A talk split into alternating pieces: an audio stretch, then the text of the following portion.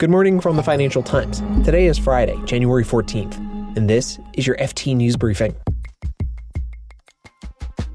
Everyone says office space is dead, but you know, don't tell Google. And it's not yet a household name, but powerful market maker Citadel Securities may list on the public market. Plus, we'll look at a London industry that masks corruption and abuse of power by elites in countries like Kazakhstan. London, you know, has been very slowly losing an empire and gaining a set of services it can sell to the world's new powers. I'm Marc Filippino, and here's the news you need to start your day. Google is buying a billion dollar office space in London. This is an addition to a huge new headquarters that it's in the process of building right nearby. This comes as millions of square feet of UK office space have been shut or converted into other uses. Google said it sees the office as a place for in person collaboration and connection. Part of the new investment will be used to repurpose existing office space.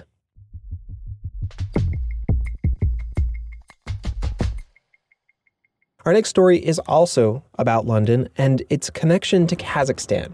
The Central Asian country was just rocked by massive political protests, and the government's crackdown killed more than 160 people. Those protests were fueled by frustration with the government, decades of post Soviet autocracy and rising inequality. Basically, the ruling elite in this resource rich country controls most of the wealth, and much of that wealth is in London. But the city isn't just a place where Kazakh elites park their money. FT Investigations correspondent Tom Burgis says London has become a kind of headquarters for the global elite. He's written a book about this, and here he draws the connection between the recent protests and the British capital.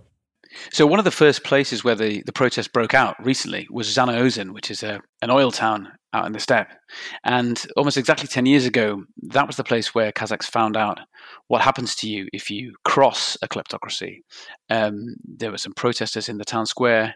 They were protesting against corruption, among other things, and the regime security forces opened fire on them and then tortured the survivors in the most grotesque ways. And as it happened a few weeks after that, the president, Nazarbayev, he's due to give a speech at the University of Cambridge, and you, you have to wear a different face when you give a speech at the University of Cambridge. So he turned to, to someone whose consultancy had been active in Kazakhstan and who was a, a brilliant communicator, Tony Blair. As in the former UK Prime Minister. Tony Blair at that point was running a consultancy and he was working with Central Asian regimes. So, as the Kazakh dictator Nursultan Nazarbayev is getting ready to go to Cambridge, Blair sent him a document.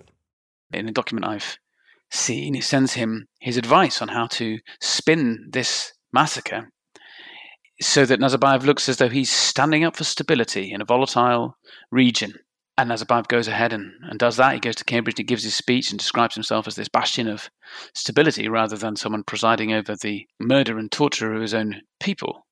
And I think that's a pretty striking example of how sometimes it must be said with good intentions, these big Western figures can help to legitimize and prolong the rule of these kleptocrats. And it's not just PR advice. Tom says London is home to an entire industry of British people providing specialized services to what Tom calls global kleptocracy. London, you know, has been very slowly losing an empire and gaining a set of services it can sell to the world's new powers if you come to London, if you're a kleptocratic dictator, corrupt dictatorship, and you come to London, you and your allies, you've got everything you could possibly need. You've got lawyers to frighten journalists, you've got more lawyers to fend off any law enforcement interest in the origins of your immense riches. You've got estate agents who will help you put enormous sums into British real estate the Kazakh regime has put about half a billion. You've got the concierge services, people who will get your children into the right schools and kind of launder your family the way you might launder your fortune. And then you've got the top end PR companies that will serve you as well as any propaganda operation ever did. And then you've got the private spies in Mayfair. You've got everything you could possibly want to try to make illegitimate, corrupt rule look like it's the legitimate will of the, in this place, the Kazakh people, and to cement your power at home by burnishing your image and creating political alliances abroad, and also the ability to target your enemies using these private spies and lawyers and the press and so on. So a full suite of services available in an afternoon in London. But Tom says the attitude is starting to change. Especially as there are more and more deaths in the UK, like the Litvinenko case, but also, you know, the attempted poisoning in Salisbury. More of a realization that this is not without cost being open to these kleptocratic interests coming to the UK. And I think as there's a growing realization among especially MPs of the kind of national security implications of being entwined with these kind of regimes, then there is now a push for greater regulation, better funded law enforcement, and paying more attention to the national security risks of this. And one of the things that's supposed to be happening is that all companies operating in the UK are now supposed to disclose the names of the people who own them.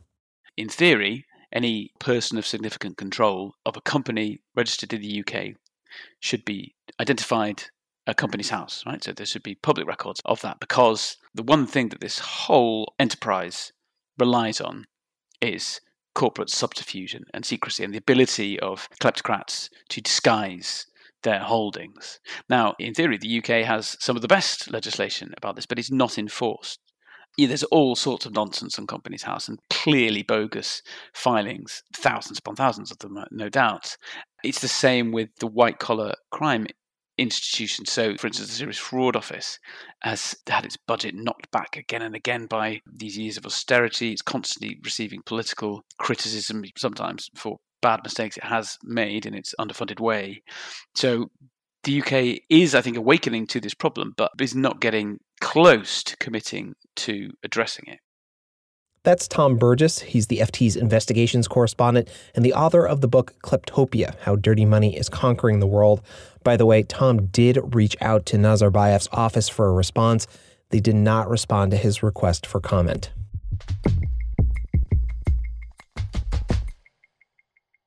This week, U.S. hedge fund billionaire Ken Griffin sold a stake in his company, Citadel Securities, to a pair of big name venture capital firms.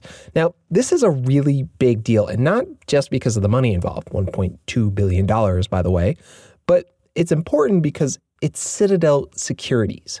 It's one of the most important bits of the plumbing behind US financial markets that most normal people have never heard of. That is, of course, our markets editor, Katie Martin it handles like a huge chunk of uh, equities trades, of stock market trades. It's something like 27% of all the deals that are executed in the market somehow go through Citadel Securities. And it's an even bigger chunk in the retail market. So little brokers, I say little brokers, but brokers that, that cater to amateur investors like Robinhood and whatnot they send their trades effectively to Ken Griffin's Citadel Securities to get the deals done. So when Ken Griffin decides to sell a big stake in his company for the first time since Citadel Securities was founded 21 years ago, that got people thinking about one thing IPO. This massive market maker could end up being a listed stock in and of itself. And that would be really fascinating because, as I mentioned, Citadel Securities does a lot of the back end trade execution stuff for Robinhood. And I'm sure you remember a year ago, Robinhood was oh, yes. instrumental in this enormous explosion of trading in GameStop. The fact that that at a certain point Robinhood had to say, okay, there are too many people buying this stock now. We have to switch it off and stop people being able to do it. The conspiracy theories online, and they are uh, largely completely plucked out of thin air, but nonetheless very deeply believed, is that somehow Ken Griffin had something to do with this, and Citadel Securities was instrumental in switching off the trading. And there's a lot of people in the amateur investing world who are still incredibly angry, rightly or wrongly, with Ken Griffin and with Citadel Securities. So the idea of it reaching public markets itself, I think, will just it's just going to be fascinating. I can't wait. That's the FT's markets editor, Katie Martin.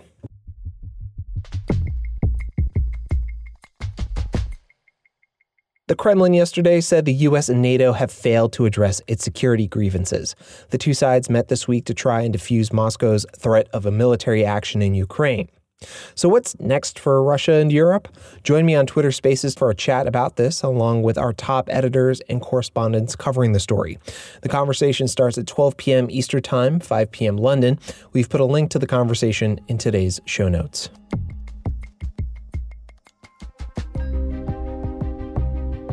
You can read more on all of these stories at FT.com. This has been your daily FT News Briefing. Make sure you check back next week for the latest business news.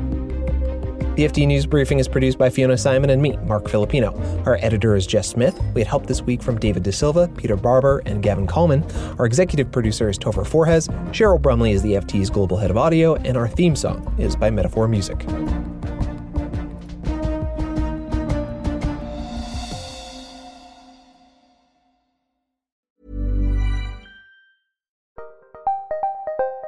Did you know the Capital Ideas podcast now has a new monthly edition hosted by Capital Group CEO Mike Gitlin? Through the words and experiences of investment professionals, you'll discover who was their best mentor, what's a mistake they made that changed their approach, and how do they find their next great idea. Subscribe wherever you get your podcasts. Published by American Funds Distributors, Inc.